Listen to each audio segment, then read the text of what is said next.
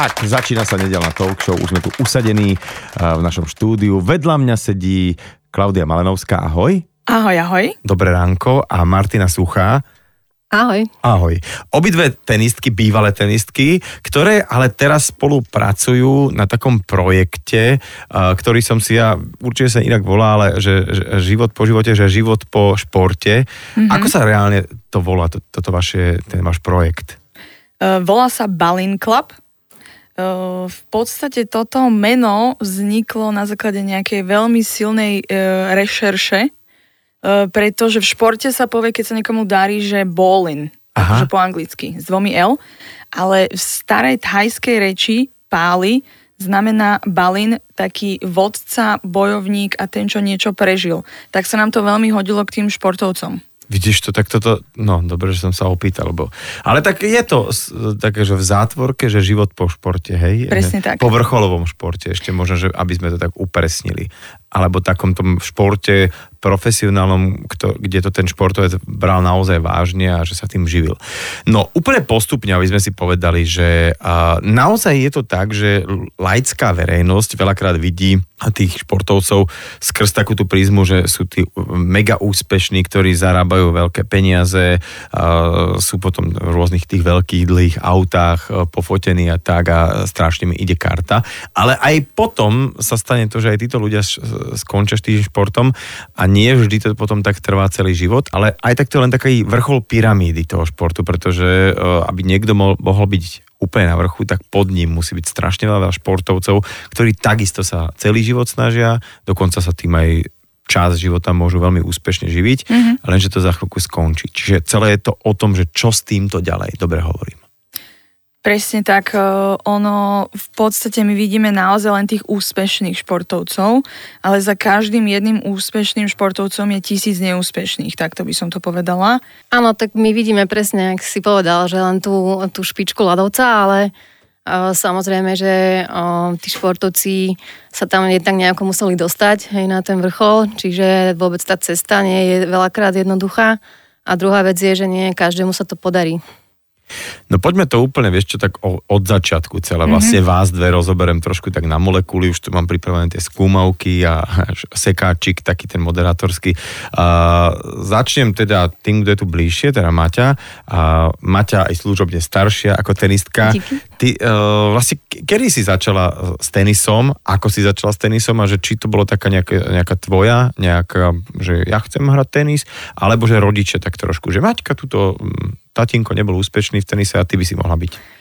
Asi kombinácia toho. Ehm, ja som z Nových zámkov a tam bol tenis eh, celkom silný šport, čiže eh, z tých iných možností na športovanie nebolo až tak veľa a rodičia chceli, aby som športovala, takže ja som si vybrala, síce najprv som chodila aj na gymnastiku, na stolný tenis, ten ma nejako veľmi... som aj ja hral inak. Nebavil a potom teda sme nejak prechádzali okolo tenisových kurtov, tak som si tak sa mi to nejak zapáčilo a vlastne ma prihlasili. Ale začala som relatívne neskoro, až v 8 rokoch. Čo, čo je, je neskoro? A na tenis, hej. Fakt? A od ke- kedy sa začína dnes? Takže keď uh, niekto chce dať dieťa na tenis a má takú ako možno, že aj, možno, že z neho raz niečo bude? Tak dnes už začínajú deti aj v 4-5 rokoch. Fakt?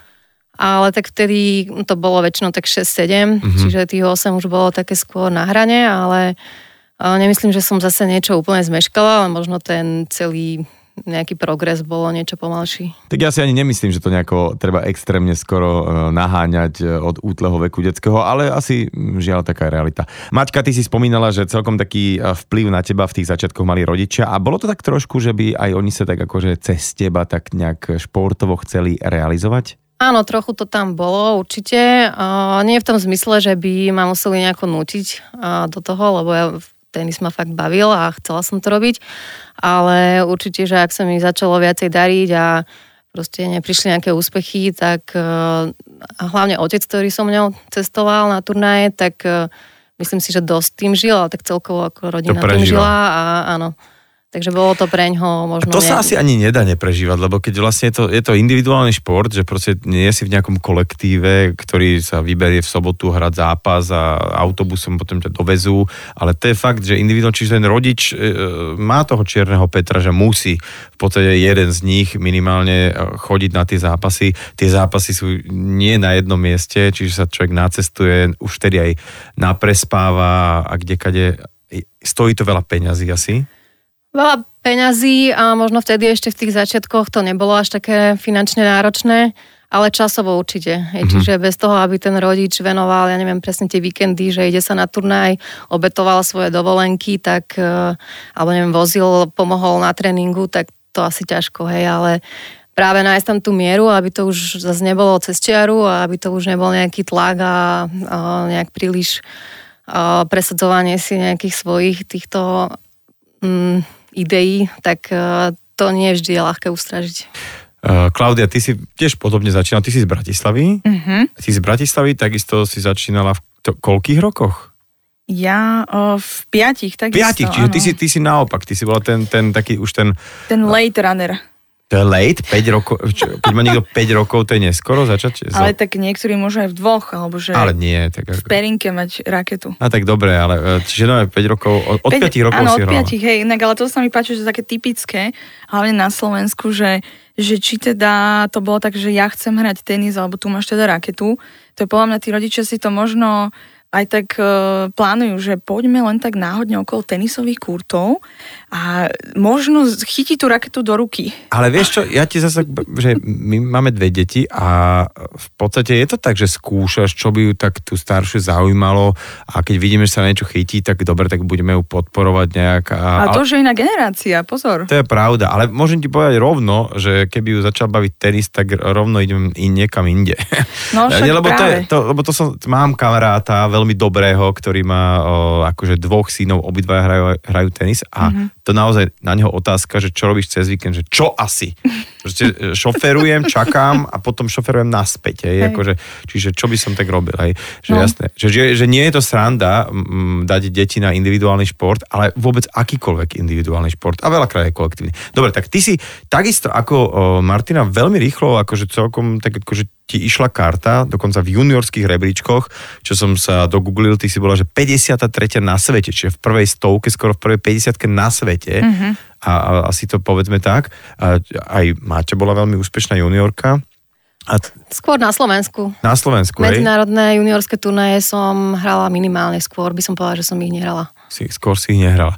A teda, kedy prišlo také vaše alebo aj mm-hmm. rodičovské rozhodnutie, že no dobre, tak už sme akože kopec času pri tom strávili aj nejak aj ten groš minulý, že tak budete sa tým dievčata živiť, že či to bolo z vašej strany, že toto len chceme robiť, alebo že to tak už vyplynulo. Tak e, poviem za mňa, ono v podstate to možno u mňa začalo ako uh, haha, poďme si zahrať tenis, uvidíme, čo z toho bude zrazu máte 17 a ste v kolotoči, z ktorého sa neviete ani nejak vymaniť, lebo zrazu celá rodina sa prispôsobila tomu športu. Čiže z nejaké ako keby, že zábavky, rodičia tam sedia na tenisových kurtoch, dobrá atmosféra, dieťa si chodí na tenis, zrazu o pár rokov neskôr je celý život naozaj podmenený tým, že chodíme na tie kurty, chodíme na tenisové dovolenky a chodíme a nechodíme nikde inde. Čiže tam sa z toho moc, že týmto sa chcem živiť alebo nechcem, tam ani tá otázka není. To je jednoducho mm-hmm. musíš. Takže vlastne všetky tie ostatné bežné aktivity bežných e, detí, tínedžerov, ja neviem, prázdniny u starých rodičov, e, to nebolo, ale namiesto teda makačka na tréningoch. Klaudia spomínala pred chvíľkou, že ten tenis ako keby sa stal v jej tínedžerskom veku takým životným štýlom. Bolo to aj u teba tak podobne? O, nie úplne, to asi tak nebolo. Ako decko som nemyslím, že úplne snívala, že budem sa tým živiť, alebo budem profesionálna tenistka, ale prišiel taký zlom asi v 16 rokoch, keď uh, jednak to už bol taký vek, že ak by som chcela ďalej napredovať, tak sa musím presťahovať do Bratislavy, keďže sú tam lepšie podmienky. A potom prišla aj ponuka prísť do akadémie tu v Bratislave, čiže to bolo o takom rozhodovaní, že či áno, presťahujem sa a idem sa sústrediť viac na ten tenis a ideme akože do toho, hej, vlastne celá rodina v istom zmysle slova. alebo nie a tam som potom urobila rozhodnutie alebo spoločné rozhodnutie, to ja už teraz ťažko posúdim nejako spätne, ale chcela som do toho ísť, takže to bol asi taký zlom. Tak ale e, na rovinu, ako ty patríš takým tým, tým úspešnejším príbehom v tomto, uh, teraz my normálne sme sa tak pustili, že tak tenis ako zle nie. Hrať tenis je super, aj akože že e, trénovať všetko je super, práve že to vôbec nemá byť o tom, že by sme chceli niekoho demotivovať, tá pointa prichádza za chvíľku, že čo potom, keď to skončí. Ale teda uh, ty si uh, bola 37, ak som dobre dohľadal. Áno, 37 na svete je ako v individuálnom športe ako už fakt, že úspech. Máš dva tituly normálne, že si vyhrala, mala si pohár nad hlavou, respektíve takúto guličku v skle, keď som pozeral, že e, čo bolo v Kanade. A aj si hrala 26 či koľko Grand Slamov mivých štartov, že si mala a tam to už aj celkom o slušných peniazoch. Čiže tá tvoja kariéra bola akože celkom v pohode, ale 27 si to zapichla. Tak teraz mi to vysvetlí, že prečo tak skoro, lebo to je taký vek, že kedy ešte mm, aj dnešné tenistky, aj hociakí iní športovci takýto, že to dávajú. Keď sa na to pozriem dnes, tak tiež si poviem, že bolo to dosť skoro, ale jednak v tom momente ja som to tak cítila, že mm-hmm. už nechcem ďalej hrať.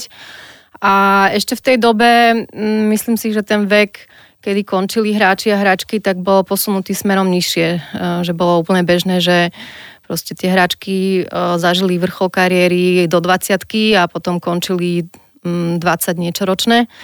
Čiže vtedy mi to ani neprišlo tak, ale Ehm, keď už som nemala tú motiváciu takú ako predtým a hlavne vtedy už ma vyčerpávalo nejak to cestovanie a som sa tak cítila, že som v jednom a tom istom kolečku stále dokola, tak som si povedala, že budem robiť niečo iné. Aj keď v tom momente, keď som sa rozhodovala, tak uh, nemala som vôbec predstavu, že čo je to iné. Mm-hmm. A čiže ty si spomenul to cestovanie, je naozaj táto strana možno toho individuálneho športu taká, lebo to si každý predstavuje, že ale veď po celom svete, že tam bola, tam bola, bože, to je aké super, že sa jej to teda podarilo a že je to v podstate a keď to nie je, že ideš na dovolenku, ale že to taká tá nutná súčasť toho vykonávať svoje povolanie, že uh, v kuse sa vybaluješ, kuse si tú zubnú kevku do nejakého nového hotelového pohárika dávaš a, a tak ďalej, a tak ďalej. Že, čiže vie toto pekne liesť na nervy počas, hej? Áno, tak som vďačná za to, že som mohla vidieť toľko miest, čo by som asi inak neprecestovala, keby som nehrala profesionálny tenis. Ale po určitom čase, keď už vlastne je to hlavne o tých kurtoch, hoteli a letisku, tak myslím si, že toto je taký dosť častý dôvod, kedy už sa tento celý život potom nejako unaví tomu hráčovi alebo hráčke a hlavne tenisový kalendár je taký nabitý, alebo tenisová sezóna je fakt dlhá, že máme nejak možno 6 týždňov do roka na vôbec oddych a prípravu na ďalšiu sezónu, čiže tých 30 týždňov, tých 30 turnajov je taký priemer, čo aj hrajú uh-huh. hráčky, tak je to strašne veľa. To keď si človek zoberie, že uh, rok má 50-52 týždňov, aj s tými Vianocami a tak, a máš 30 turnajov, niektoré sú dokonca aj také, že dvojtýždňové, tie veľké, tak to to je naozaj dosť, musím povedať. Máťa pred chvíľkou spomínala, že uh, takouto nevyhnutnou a nie veľmi príjemnou súčasťou toho vrcholového tenisu uh, sú fakt, že, že presuny, letiska, hotely. Klaudia, ty máš tiež takéto nejaké spomienky a zážitky z tých tvojich tenisových čas? Máte ma na to pohľad, by som povedala, že z tej topky Mm-hmm. Hej? Že tam vás vlastne ako keby unavuje to cestovanie, ale ste možno v tých lepších hoteloch, uh, lietate na skvelé destinácie, hej, Paríž, New York, uh, Austrália, Melbourne, ale keď to zoberieme z mojej strany, keď som bola okolo teda 500, čiže 575. miesto, ja som jazdila, že Bukurešť, Arad, a takéto destinácie, mm-hmm. kde uh, jednoducho sa išlo buď teda, že lietadlom, autom, autobusom a to sú hráčky okolo 500 až 300, čiže tam je úplne iná ešte dimenzia k tomu, že keď je ten hráč okolo tej stovky do tej stovky, tak si ešte celkom žije ten fancy, fancy lifestyle, ale je naozaj okolo 500 do tých 300, ten človek jednoducho skúša čo najlacnejšie si nájsť tú cestu na ten turnaj, kde sa musí dostaviť a bo, povedala by som, že fyzicky to je ešte náročnejšie, pretože tých turnajov je 50-60 ročne, pretože každý sa snaží nahnať tie body, aby bol v tej prvej 50 Aby sa alebo... posunul vyššie Áno. a už, aha. A čiže vlastne ten systém je tam ja to asi tak vnímam ako možno trošku ako v golfe, že teda sú no, nejaké nižšie túry, kde teda presne, že sú nižšie peniaze a musíš to hrať, lebo inak to nejde, musíš tam presunúť, musíš vlastne celý týždeň, uh, nehovorím, že zabiť, ale že proste uh, hrať ten čo najlepší šport, tenis vo vašom prípade, ale uh, že keď, si, keď sa ti ani tam úplne nedarí, tak vlastne nemáš šancu ísť do tých vyšších líg, alebo vyšších, uh, v tom prípade, že do turnajov, hej. turnajov, kde sú tie väčšie peniaze. Presne tak a ešte by som chcela dodať vlastne, že tenis je individuálny šport a je to hlavne o tých turnajoch, čo vidíme VTA, ITA rankingy, lenže veľa hráčok okolo tej 500 do tých 300 alebo 1000 až 300 hrajú jednoducho ligy, ktoré sú klubové, v rôznych krajinách, kde si ako tak privyrábajú na to svoje živobytie na ten tenis, aby mohli teda hrať turnaj. Čiže ono nielenže hrať len turnaje jednotlivé, ale aj dokonca ako nejaká extraliga, čo máme tu na Slovensku, hrať ešte aj tímové zápasy v Nemecku, Rakúsku, Švajčiarsku a tak ďalej. Čiže hrá, dajme tomu za nejaký Norimberg, aby e, proti Mníchovu, aby, lebo ligový zápas, si tam ako keby vedená ligová hráčka, aby ti do, išiel nejaký plat, mm. aby si potom z toho platu si mohla financovať to, že ideš na nejaký turnaj, kde môžeš nejaký bodík zohnať, aby si teda Presne. sa posunula vyššie v rankingu a Presne. potom teda nech Čiže to, ono to, teraz naozaj, ak nás počúvajú nejakí rodičia, čo dali deti na tenis, že je, kam ho dáme zajtra. Nie, nie, nie, to nie, nie je témou dnešného dňa. Téma je práve, že už tá téma prichádza a to je práve ten uh, život, keď sa človek rozhodne, ktorý celý život uh, robí nejaký šport, a to je úplne asi jedno, že či to je individuálny alebo kolektívny, pretože jednoducho robíš to od malička, musíš teda fakt aj nie úplne vážne tú školu brať, lebo aby si teda dosiahla nejaký ten parádny výsledok, tak musíš fakt sa venovať tomu športu na rôznych úrovniach. A teda e, nevidie to, hej. Dobre, v Martinom prípade to vyšlo, ale tiež mm-hmm. to mhm. skončilo nejak skoro. A že čo, čo teda pro, a že a, aké sú, sú nejaké, nejaké štatistiky alebo nejaké čísla, že čo sa deje so športovcami, ktorí ukončia kariéru? Že... No ja by som to doplnila, že ja si myslím, že nezáleží na tom, že, že či úplne dosiahne nejaký vrchol ten športovec tom, tej svojej disciplíne, alebo že či sa mu to nepodarí, lebo vlastne všetky tieto kategórie jednoducho absolvovali tú prípravu, tú cestu, hej, že oni tomu obetovali možno toľko isto, hej, tých prvých 15 rokov alebo 10 až 15 rokov tej prípravy to tam bolo, takže vlastne tie pocity a, a, a to ukončenie kariéry, tak môže byť dosť podobné.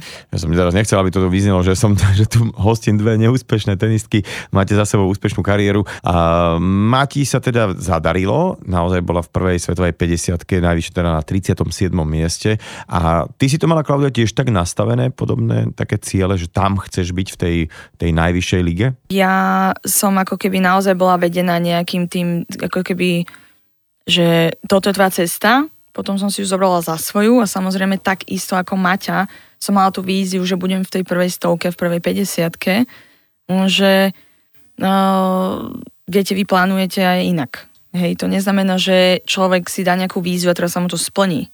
A dala som možno toľko isto uh, námahy a úsilia do toho takisto ako Maťa, že proste jednoducho, ako hovorím, tam potrebujete strašne aspektov do toho. Hej, čiže tam e, či už finančná podpora alebo podpora rodičov, skvelý tréner, zázemie, jednoducho všetko musí spolu krásne fungovať. Nehovorím ešte o zdraví, mentálnom zdraví a tak ďalej. V mojom prípade tam nefungovali všetky aspekty uh, v ten istý čas, lebo aj ten timing tam je podstatný. Mm-hmm. Čiže ja som dostala mononukleózu, uh, zranené rameno, potom som dostala takú, že urtikária, to je keď sa vyhádžete po celom tele, a je to evokované športom, paradoxne, hej. Čiže ja som išla hrať a ja som sa po dvoch hodinách vyhádzala na celom, po celom tele a nikto nevedel, čo to je. zvýšenou fyzickou námahou. Asi. Zvýšenou fyzickou námahou som dostala alergickú reakciu, čiže normálne to môžeme nazvať, že alergia na šport. Mhm. čiže ja som 17 dostala vyslovene, že alergiu na šport. A, te, a teraz, teraz, teraz má nejakú kariéru. Ináč, ale počuť ten tvoj prízvuk americký, lebo si študoval v Amerike, k tomu prídeme. A teda, teda uh, s tým štatistikám, to som sa tak opýtal, ano. že či, či vy, keďže sa tým zaoberáte, že čo sa deje so športovcami bežne, alebo teda, že ak, ak, aká je taká bežná prax, keď človek to ukončí. Ja poznám aj super úspešných fakt športovcov, čo sú mi kamaráti, ktorí fakt, že hrali NHL dlhé roky alebo proste v nejakom svojom športe a sú minimálne finančne zabezpečení, ale tiež mi hovorili, že to je také zrazne prázdne miesto, lebo bol zvyknutý na nejaký režim, bol zvyknutý na nejaký kolektív, to, že to bol celý jeho život, aj nejaké tie, tie motivačné veci a tak ďalej. A zrazu to nie je a že je to taký dosť problém. No, dobre, otázka. Čo sa štatisticky deje s takýmito ľuďmi? Ja by som teda štatisticky hlavne udala teda, že keď máš e, kamarátov v NHL, vieš koľko trvá priemerná kariéra hráča v NHL? Mm, netuším. 4,5 roka. Čiže necelých 5 sezón, hej? Necelých 5 sezón to je priemerná kariéra hráča NHL. To Čiže je... to, že Jager a tak, to sú akože tie svetle, tie dokonca ešte zdvíhajú ten priemer, že niekto je tam naozaj že aj rok iba, hej? Samozrejme, Samozrejme, Aha. a keď si zoberieme aj basketbal, alebo americký futbal, alebo baseball, to sú síce americké športy, ale naozaj to je vyslovene od tých troch do 5 rokov a my máme v hlave presne tie prípady, že 20-30 rokov tam niekto je na tom vrchole a médiá sa len o ňom zmienujú, pretože je to, tá, je to ten dobrý príklad, lenže to, že naozaj tá priemerná kariéra je len tých 4-5 rokov a príprava predtým bola 15-20 rokov, to je, to je extrém. Pretože ten človek si povie, že dal do niečoho toľko námahy a zrazu je koniec. Čiže čo nastáva teda je, že e, pocit prázdnoty, to je prvé, e, nemáte žiadnu víziu, ste totálne stratení, pretože zrazu tam nemáte niekoho, kto by, nás, kto by vás vôbec možno aj viedol, nejakého kouča, stratíte možno sociálny aspekt, čo sa týka vašich nejakých teammates alebo nejakých kamarátov. Čiže naozaj je to o tom, že vaše ja sa totálne roztriešti a musíte sa znovu vybudovať, pretože vaše ja bola veľmi nápojené na ten daný šport. Čiže kto som ja, keď e, nie som tenistka, som si mohla povedať, alebo som si hovorila, Uh-huh, a to je zaujímavá otázka, pretože už nehrám tenis, takže kto som? Čiže toto sa veľmi často stáva s tými športovcami, ale naozaj tu treba povedať, že čím väčšia identifikácia s tým športom, tak tým ťažšie je ten, tým ťažšie ten prechod medzi tým športovcom do toho reálneho života. Čiže ja si môžem naozaj povedať, že ja som bola veľmi identifikovaná s tým tenistom s tým tenisom. Ja som bola tenistka, ja som tým žila, ja som to jedla, to bol taký môj nápoj o, ráno, čiže ja si naozaj môžem povedať, že ja som sa musela vybudovať ako keby od začiatku, že kto je teda Klaudia. Tak áno, inak, že vytvárať si nejakú novú identitu samu pred sebou aj pred vonkajším svetom v takomto veku, tak akože musí to byť taký, že nášup na psychiku. No a prichádzame k tomu vlastne, o čom e, sa hlavne chceme teda rozprávať a o čom sa rozprávame, že športovec po ukončení kariéry e, si v podstate musí vytvárať ako keby taký nový život, novú identitu častokrát, lebo bol spájaný so športom a dajme tomu, ak to nebolo úplne celé úspešné, zrazu po 10, 15, 20 rokoch ide žiť taký ten e, úvodzovka klasický život a ako to je vlastne, má človek nejakého trénera, maséra a je tam aj niekto, čo počas toho tréningového procesu sem tam tak pripomenie, že pozor, pozor, e, toto raz skončí, nemusíš všetkým peniaze míňať, alebo ja neviem, mm, že proste treba mať nejaký plán B. Existuje takéto nejaké vzdelávanie popri športe? Áno, to vôbec nefunguje takto, práve naopak, že hm, častokrát aj tí rodičia alebo tréneri povedia, ty sa o nič nestaraj, neviem, ty len hraj, alebo ty len, ty len športuj a, a jednoducho aj tým možno to podstatou toho športu profesionálneho, kde tá špecializácia je do istej miery potrebná, tak potom sa tam vlastne úplne tie ostatné aspekty zanedbávajú a myslím si, že už teraz sa to začína pomaly meniť. Čiže veľa ľudí, už aj, aj športovci samotní niektorí, ale ľudia okolo si to uvedomujú, lebo tak tento problém je fakt takým fenoménom na celom svete. A robili sa rôzne štúdie a preto sa snažia akoby tú osobnosť toho športovca rozvíjať už aj trošku iným smerom ako len čisto tým športom, čo si myslím, že paradoxne môže ešte aj tej športovej kariére pomôcť, pretože ak ten športovec jednoducho nedokáže vôbec nič iné ani vypnúť, že je stále ponorený len do toho do toho športu, tak mu to nemusí práve pridať na nejakej pohode a je dobré vedieť oddeliť aj možno ten oddych alebo proste niečo iné, mám nejakú zálobu alebo uh, neviem, venujem sa aj niečomu inému a, a rozvíjam aj nejaké iné vzťahy, ako sú tí moji úplne najbližší uh, neviem, kamaráti z toho oddielu, takže to je dosť potrebné. Teraz mi napadlo naozaj, že tí najväčší takí tí máchry v športe, aj v tenise, že Djokovic, Federer a tak ďalej, a tak ďalej, že možno aj to je taká, taká nejaká ingrediencia toho, prečo sú tam, kde sú, že tá ich osobnosť, že to mi neprídu ako že e, chalani, ktorí nič inšie nevedia, že ktorí hrajú len tenis a určite uh, Zdeno Chára napríklad je, že fantasticky dlhoročný hokejista, má je dosť vyštudovaný človek, venuje sa aj biznisu a tak ďalej a tak ďalej. Keď čítaš rozhovory s ním, tak sa čítaš rozhovory s múdrym človekom, že tam to inšpiruješ niekedy. A že tiež je to asi o tom, že, že v istom momente svojho života si išiel aj v akomsi pláne B, a že to môže aj doplňať ten šport vlastne, hej?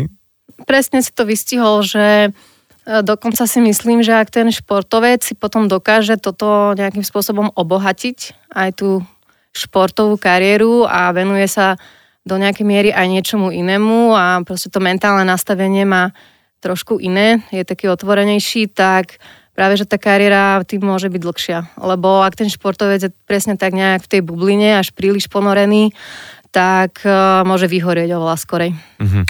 A vy sa asi stretávate v rámci vášho projektu s, úplne s rôznymi športami, asi nie len teda uh, tenisom. Uh, je toto ako keby problém naprieč všetkými športami aj tými kolektívnymi? Nezáleží, aký šport hráš. Je to jednoducho športovec, ktorý sa venuje jednej činnosti. Ono my môžeme ísť aj ďalej. Toto sa netýka len športu. Toto sa môže týkať aj ľudí, ktorí jednoducho vyhoria počas nejakej 30-ročnej kariéry. To je presne ten istý syndrom to je syndrom toho, že sa venujem len jednej veci, totálne ma to pohltí, mám tunelový, ten ako klapky na očiach a nezaujíma ma nič iné. Mm-hmm. Toto sa stáva bežne tiež v kariérach. No a aký je teda taký ten way out? Aká je tak, že taký spôsob, ako sa z tohto dostať? Lebo je, je, to, je, je to naozaj, že ja ako teda človek, ktorý nemal som takúto kariéru profesionálnu športovca, tak si to tak predstavujem zvonku, že že no, no, dobre, tak nič inšie som de facto sa nenaučil za tento život a teraz zrazu to skončilo a musím ako keby fakt, že tápať, že pokiaľ nemám nejakú finančnú zábezpeku, ktorá mi umožní aspoň 1-2 roky v podstate rozmýšľať, že v čom by som podnikal, alebo čo by som robil, tak to môže byť dosť akože taký problém, aj taká kríza, nie? Tak tam práve ten športovec môže robiť niektoré veci trošku inak. Hej, že vystúpiť z tých stereotypov, a nemusia to byť nejaké úplne drastické zmeny a ani vôbec nehovoríme, že by mal sa tomu športu venovať menej, ale e, týka sa to rôznych oblastí, tak napríklad e, tá sociálna, hej, že si rozširuje svoj, svoju sieť kontaktov aj, aj mimo toho športu, čo zase môže súvisieť aj e, s tým, že má aj nejakú inú záľubu, ktorej sa venuje.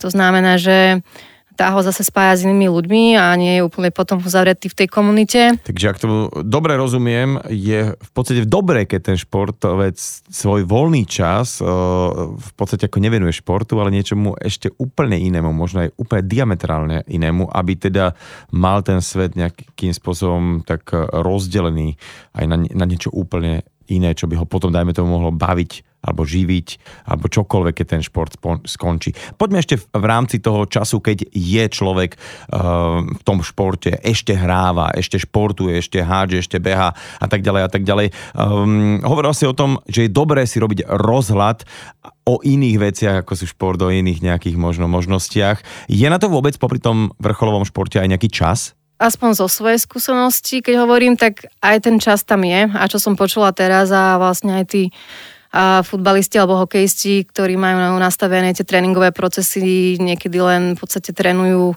jedenkrát do dňa, hej, a potom plus možno nejaké fitness, tak čo sa týka toho objemu času sa dá nájsť. Ja som mala vtedy problém skôr vedieť tak vypnúť, že som mala pocit, že nedokážem to nejak sa odpojiť od toho tenisu a že teraz venovať sa niečomu inému.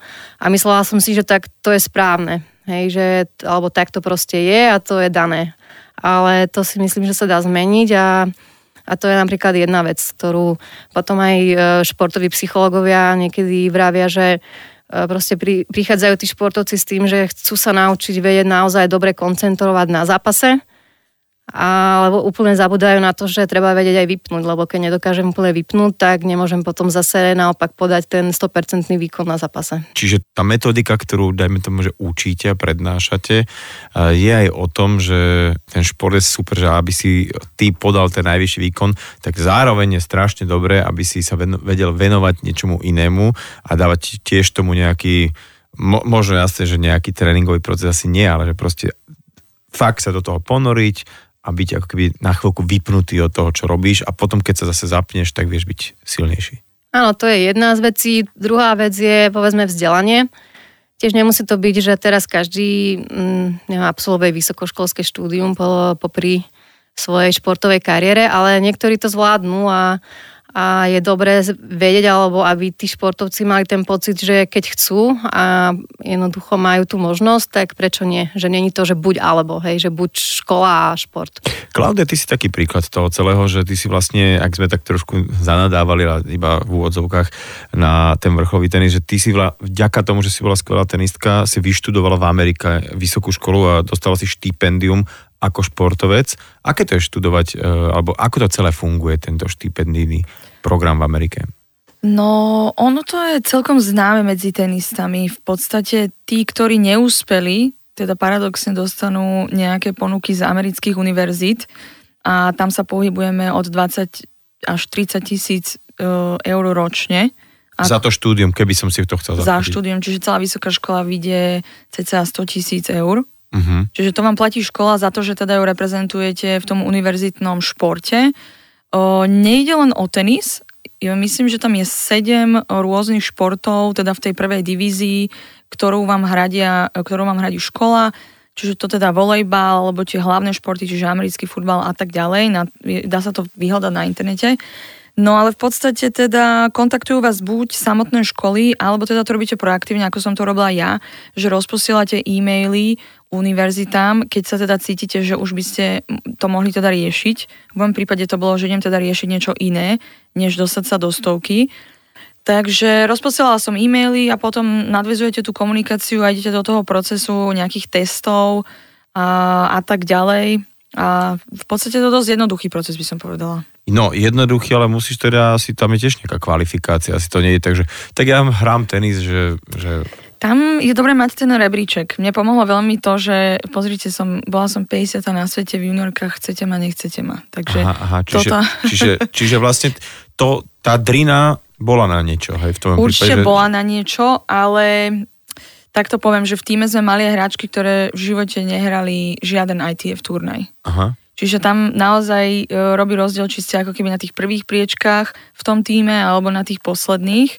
Ale ten, kto chce dostať štipendium do Ameriky, nemusí byť na takej vysokej úrovni. Tam stačí naozaj nahrať nejaké dobré video, hrať decentne, no. Tak akože v tenise hrať decentne, Uh, to neviem, no, že ako to vôbec... A je to easy, že ten, ten, ten študijný program, že, mm-hmm. že, že pinkáš si tam, hráš za školu, nie, nie. Ale, alebo že a popri tom študuješ, alebo je to fakt aj tam makačka v tomto smere? Tak to poviem, že ja som hrala teda akože na profesionálnej úrovni do tých 19, keď som teda išla do tej Ameriky ja som v živote toľko netrenovala ako v Amerike. No tak to ma celkom zaujíma toto, že ako to funguje na univerzite, ktorú študuješ vďaka štipendiu, ale teda hrávaš za tú univerzitu, že ako to je s takým športovcom. Takže akí sú tí Američania, čo sa týka športu? Tí Američania sú totálne fanatici do toho športu. Oni to dávajú úplne na iný level, to je v ich náture. Oni tým žijú, ale čo tým myslím je, že ja som hrala 5-6 hodín do dňa tenis, každý deň od pondelka do piatku v rámci školy. V rámci, v rámci školy. A sobotu, nedelu sme hrali univerzitné zápasy, ktoré väčšinou trvali 6 až 7 hodín, pretože tam bola rozohrávka, ktorá trvala hodinu a pol až dve rozohrávka. Tak ale to jak, to jak to, čo si teraz spomínala, že vlastne, že mákala si, aby si bola v prvej stovke, tak keď si si to včas uvedomila, tak on, že OK, tak teraz budem makať, ale budem mať vysokoškolský titul a naučím sa niečo, čo mi v živote možno bude na niečo, hej? Čiže dáva, dá, dáva to zmysel. Dáva... dáva to zmysel, jasne, ale ja som vlastne v podstate v tej dobe, ja som si povedala, že čo, čo tu budem robiť, hej? Ako, čo by som, ako ja som išla naozaj, že na úrad práce vtedy. Ja som, ja som v 19 išla na cca pol roka na úrad práce s tým, že ja neviem, čo idem robiť. Mm-hmm. Že viem celkom slušný uh, return a A backhand, A hej? backhand, že Forehand to- mi nejde. že to v tom som dobrá, že to si tam zapíšte. Že Keby niekto hral niekoho na forehand, tak ne, ne, nevolajte. Tam som prišla, hej, a teraz si predstavte 19, akože 19-ročnú tenistku s tým, že tam je nejaká teta a pýta sa, že tak čo by ste chceli robiť. No. No počujte, ale t- väčšina takých tých športovcov na takom leveli, čo ste vy, tak akože automaticky mi to tak príde, že OK, budem trénovať. Ty si, Maťa, dokonca bola 3 roky v New Yorku, takej legendárnej, vychytenej asi najznámejšej škole možno, že, alebo takej akadémii, že Joa McEnroeová. Takže ty si predsa len akože aj trénovala, ty Klaudia vôbec, tak prečo si išla ty a ty prečo si nešla trénovať? No tak na začiatku to bolo asi znúdzecnosť, tiež lebo nemala som predstavu, čo by som chcela robiť a bolo veľmi ťažké akoby nájsť niečo, čo ma bude aspoň tak nejak podobne baviť ako tenis, že nájsť niečo tak, aby som mala nejakú vášeň a keďže som nič také nemala, tak to bolo také dosť frustrujúce, že tak teraz čo vlastne budem robiť a aký budem mať cieľ, ale ja potrebujem mať nejakú silnejšiu motiváciu, ako ísť len niekde vykonávať nejakú prácu, ktorá ma nebude baviť. No a k tomu trénovaniu som sa tak prirodzene dostala, lebo ma oslovili možno nejaké hráčky. Takže to začalo tak postupne, ale ma to naozaj bavilo. Čiže som v tom potom ostala, lebo som mala pocit, že super, však tak ma to baví. Ale stále tam bolo niekde vzadu, v mysli som mala, že dobre, ale teraz do konca života bude to iba tenis, že to bude to jediné, čo skúsim, zažijem. Ale poďme k tomu samotnému McEnroe alebo tej akadémii, že to asi tiež nie je tak, že závoláš tam, vypíše, že Jen dobrý, že chcem tam robiť, že tam tiež sa preukazuješ tým nejakým svojim rebríčkom, alebo že, že Lebo to Áno, nie- tak nie- to, že som bola profesionálna tenistka predtým, tak to určite veľmi pomohlo. hej, ale vieš, automaticky byť dobrým hráčom neznamená, že môžem byť trénerom. To nie, ale na to prijatie uh, vlastne mala som taký v úvodzovkách pohovor na kurte, kde mali tréning, tí juniori najlepší a bol tam vtedy aj John McEnroe, tak si ma akože otestovali, ale tak uh, ja si myslím, že to bolo skôr také pro forma, lebo to reálne nemôžu vidieť, že aká som trénerka, ale ono sa to tam potom tak v podstate vyselektuje, hej, že ak ten tréner sa neuplatní, nie je dobrý, že klienti ho nechcú, tak jednoducho nemá dostatok hodín a nezarobí si. Čiže to je pre normálne deti rodičov, ktoré na to majú, má to, to meno Joa McEnroe a on tam aj osobne sa zúčastňuje, čiže má to tak eh, prikryté týmto celým. Áno, vo, volá sa to akadémia, ale nie je to úplne v tom slova zmysle, ako poznáme tie iné akadémie, kde chodia deti na nejaké buď kempy, alebo aj dlhodobo, že sú tam, eh, ja neviem, aj, aj školy a internátne zariadenia, tak eh, v tomto mal John inú predstavu. On to vlastne chcel hlavne pre deti z New Yorku, aby vytvoril také podmienky, aby oni nejakom príliš skorom eh, rádnom veku nemuseli kvôli tenisu, kvôli eh, kvalitným tréningom a kvalitnej príprave odchádzať, ja na Floridu alebo proste mimo svojich rodín a, a preto uh, toto vlastne vzniklo, ale bolo to skôr o tom, že tam teda trénovali uh, cez deň uh, tí juniori a mali vytvorenú nejakú skupinu, ktorú podporovali, kto, ktorá vlastne mali tie tréningy zadarmo a ostatné to bolo na komerčnej báze. Maťka, ty si teda trénovala v New Yorku v akadémii Johna McEnroea, ale potom si aj cestovala uh, s tenistom, s tenistkou, teda bola si osobnou trénerkou. Ako si spomínaš na tieto časy? Bolo to zaujímavé vidieť tak ten progres toho hráča tak bezprostrednejšie, tým, že ako osobná trenerka, tak ten proces celý som tam viac zaangažovaná, tak vlastne vidí človek potom aj tie výsledky práce. Takže bolo to dosť zaujímavé, ale stále práve to cestovanie tam úplne mi nesedelo. Čiže to, je, to bol potom aj taký dôvod, prečo som sa rozhodla, že touto cestou úplne nechcem ísť. Čiže napriek tomu, že vlastne v podstate sa ti naozaj že zadarilo, lebo aj ten život po živote, taký tom, takomto vrcholovom, zrazu si v top akadémii sveta u veľkého tenistu, ešte aj doprevádzaš niekoho po svete, tak že nie je to to orechové, si si tak povedala, hej? Hej, ten tenis samotný ma stále bavil aj ten proces, že e, môžem odovzdať nejaké skúsenosti, ale úplne ísť do toho istého kolotoča, do toho prostredia, toho profesionálneho tenisu a tý, tých turnajov, tak to ma už nelakalo. Klaudia, ty si vôbec e, nemala také niečo, že budem teda aspoň trénovať. Áno, aspoň, budem trénovať, alebo aspoň to nie je, že to je niečo menej, bože. Jasné, inak... Hlavne v individuálnom športe je to niekedy fakt, že o trénerovi. Inak ešte na ten príjmací pohovor Mati, ale chcem dodať, že ja som uh, Maťa ma trénovala jednu dobu, lebo som bola súčasťou jednej akadémie, kde Martina akurát trénovala. Takže máte veľmi dobrá trénerka. O, ďakujem. Pozor. Pozor, hej. Čiže ten Mekarov to videl. On to videl Dobre. na tebe. OK. Ale uh, no ja som trénovala. Ja som, ja som si ja som si prešla takým trénerským peklíčkom. Lebo ja som trénovala väčšinou kempy. To bolo tak uh, počas vysokej školy v Amerike cez prázdniny. Čiže ja som došla z Ameriky, došla som na Slovensko a tak, kde ma zamestnajú na dva mesiace. Uh, Stáž mi asi nedajú, to tu nefunguje, tento koncept, že stáž na Slovensku. Takže čo budem teda robiť, tak idem teda trénovať. No a išla som do Francúzska, do Nice, trénovať kempy. No a to bolo, že 8 hodín na kurte v 45 stupňových teplotách e, s malými deťmi od 2 do 5 rokov, s desiatimi. Takže to som si povedala, že tudy cesta nevede. Mhm.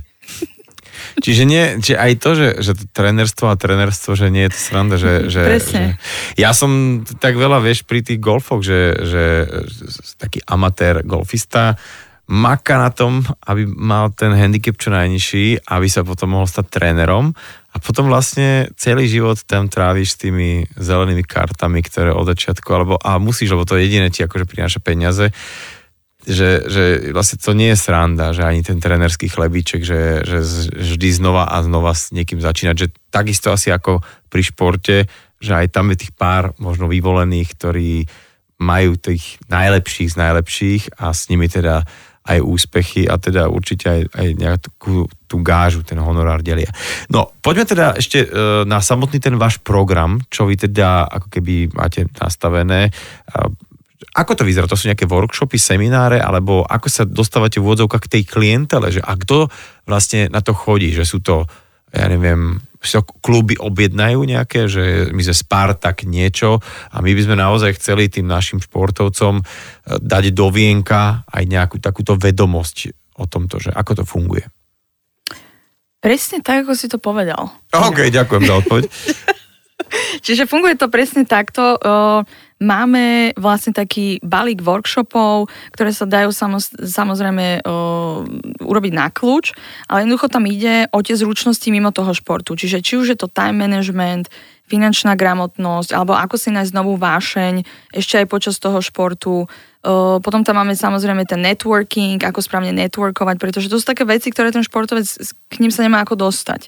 A my toto chceme naozaj naučiť tých športovcov, že pozrite, dá sa to robiť aj takto a aj počas vašej kariéry. Toto si myslím, že je úplne super, že okrem toho nejakého normálneho trénera, toho mentálneho coachingu, rôznych fyzioterapeutov a kondičných trénerov, je dobre, keď športovec dostáva takéto informácie a takéto nejaké možno, že až e, vzdelanie, by som povedal. Bavíme sa teda o živote športovca po ukončení kariéry. Ja si pamätám, ako Richo Lindner, keď tu bol ako host, mi hovoril, že vo švedskej lige, kde pôsobil, bolo také, že čo v stredu sa hral veľmi dôležitý zápas a nejaký kapitán tam dal gól, všetci sa tešili, ale na druhý deň vo štvrtok pekne normálne do obeda sedel v banke a pracoval a vlastne pracoval v rámci akého programu, ktorý t- tie kluby pre, pripravovali pre tých hráčov, že e, či už to bolo nejaké financie, marketing alebo nejaký obchod, alebo čokoľvek. Uh, proste pripravovali si tých svojich hráčov aj na taký ten život po kariére. Myslíte si, že takéto niečo bude niekedy aj u nás na Slovensku? Možno, že je aj teda vďaka takým tým vašim workshopom? My dúfame, že áno. Je to v začiatkoch určite, ale už niektoré kluby prejavujú záujem a uvedomujú si to aj tí funkcionári alebo tí trenery, túto problematiku alebo jednoducho tieto situácie, ktoré môžu nastať po kariére a majú to uvedomenie, že, že chceli by tým športovcom jednoducho dá, poskytnúť aj niečo viac, proste aby boli už počas tej kariéry pripravovaní a, a toto, je, toto je presne tá cesta. Ale iba dodám, že toto je naozaj, západné krajiny sú trošku niekde inde, jak my. Že aj v tomto, hej? Aj v tomto. pretože, pretože tam vidíme naozaj programy, ktoré fungujú, tí športovci sú tam spokojní, ale zase povedzme si na rovinu, že tu tí športovci musia niekedy riešiť úplne iné otázky, ako to, čo, čo budú robiť potom. Oni musia riešiť otázky, čo budeme robiť teraz alebo zajtra. Mm-hmm. Čiže aj to, tak to podfinancovanie športu ako, ako takého.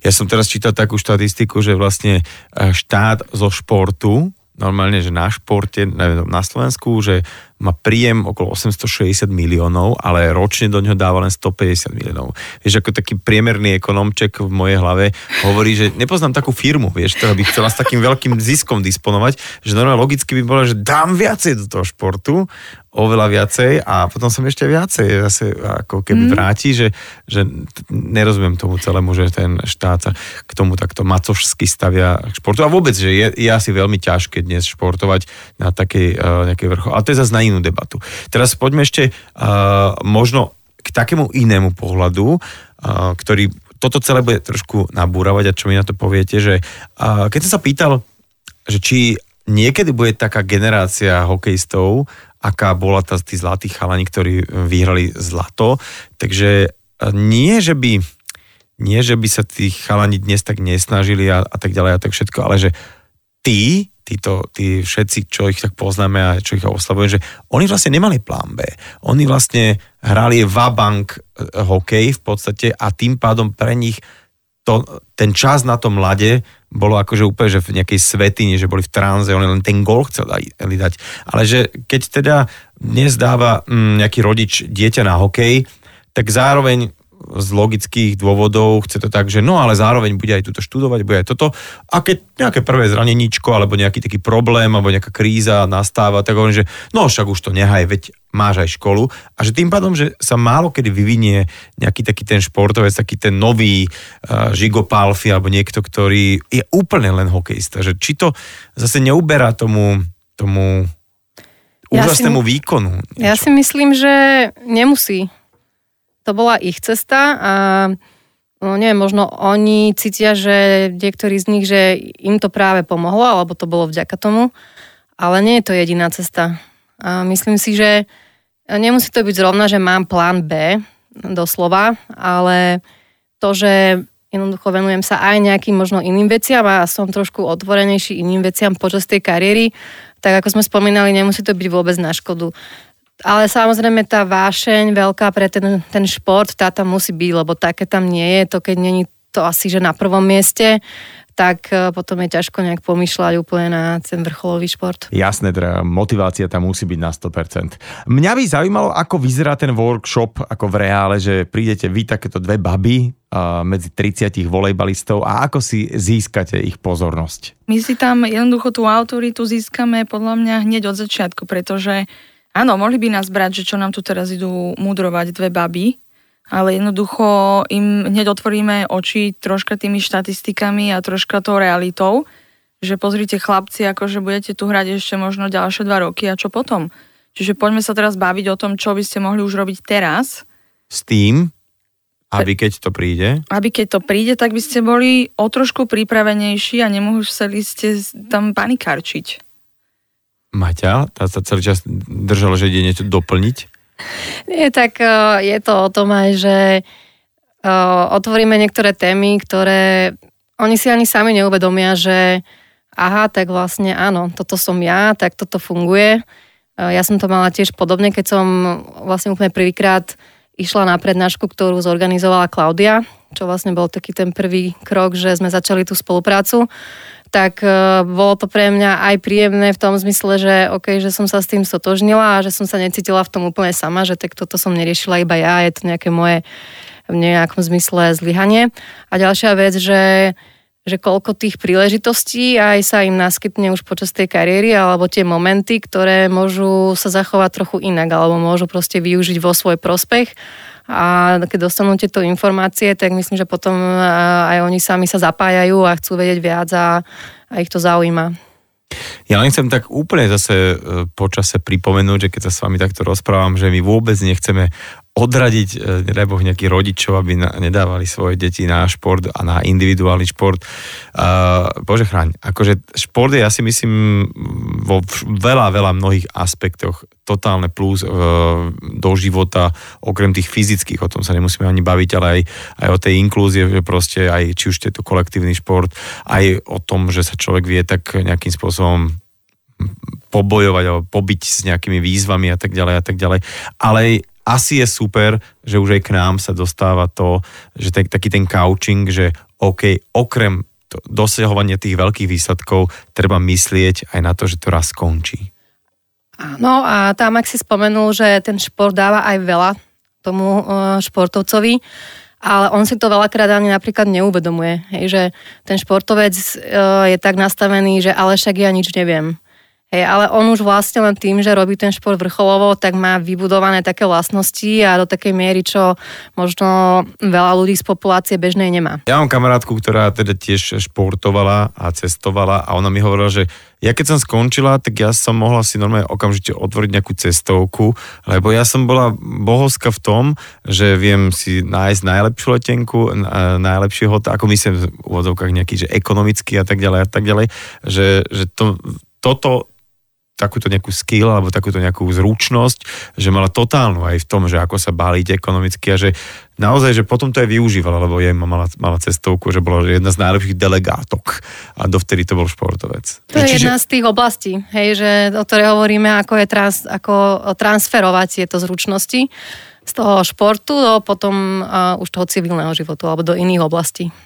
No ja pozerám tak pomaličky na hodinky, že sa už blíži 12. hodina, pôjdeme všetci domov na ten rezník uh, alebo niečo iné, kto, čo papá v nedelu.